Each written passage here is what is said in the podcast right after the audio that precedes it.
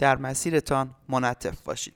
خیلی از مواقع شما وقتی که برنامه میریزید مسیر رو مشخص می‌کنید انتظار دارید که این مسیر این برنامه هیچ تغییری نکنه و مستقیم برید به سمت هدفتون بدون هیچ تغییر و کوچکترین خطایی. در صورتی در واقعیت شما در 90 درصد مواقع مجبورید که این برنامه این مسیر رو بازبینی بکنید و یه سری تغییراتی داخلش ایجاد بکنید.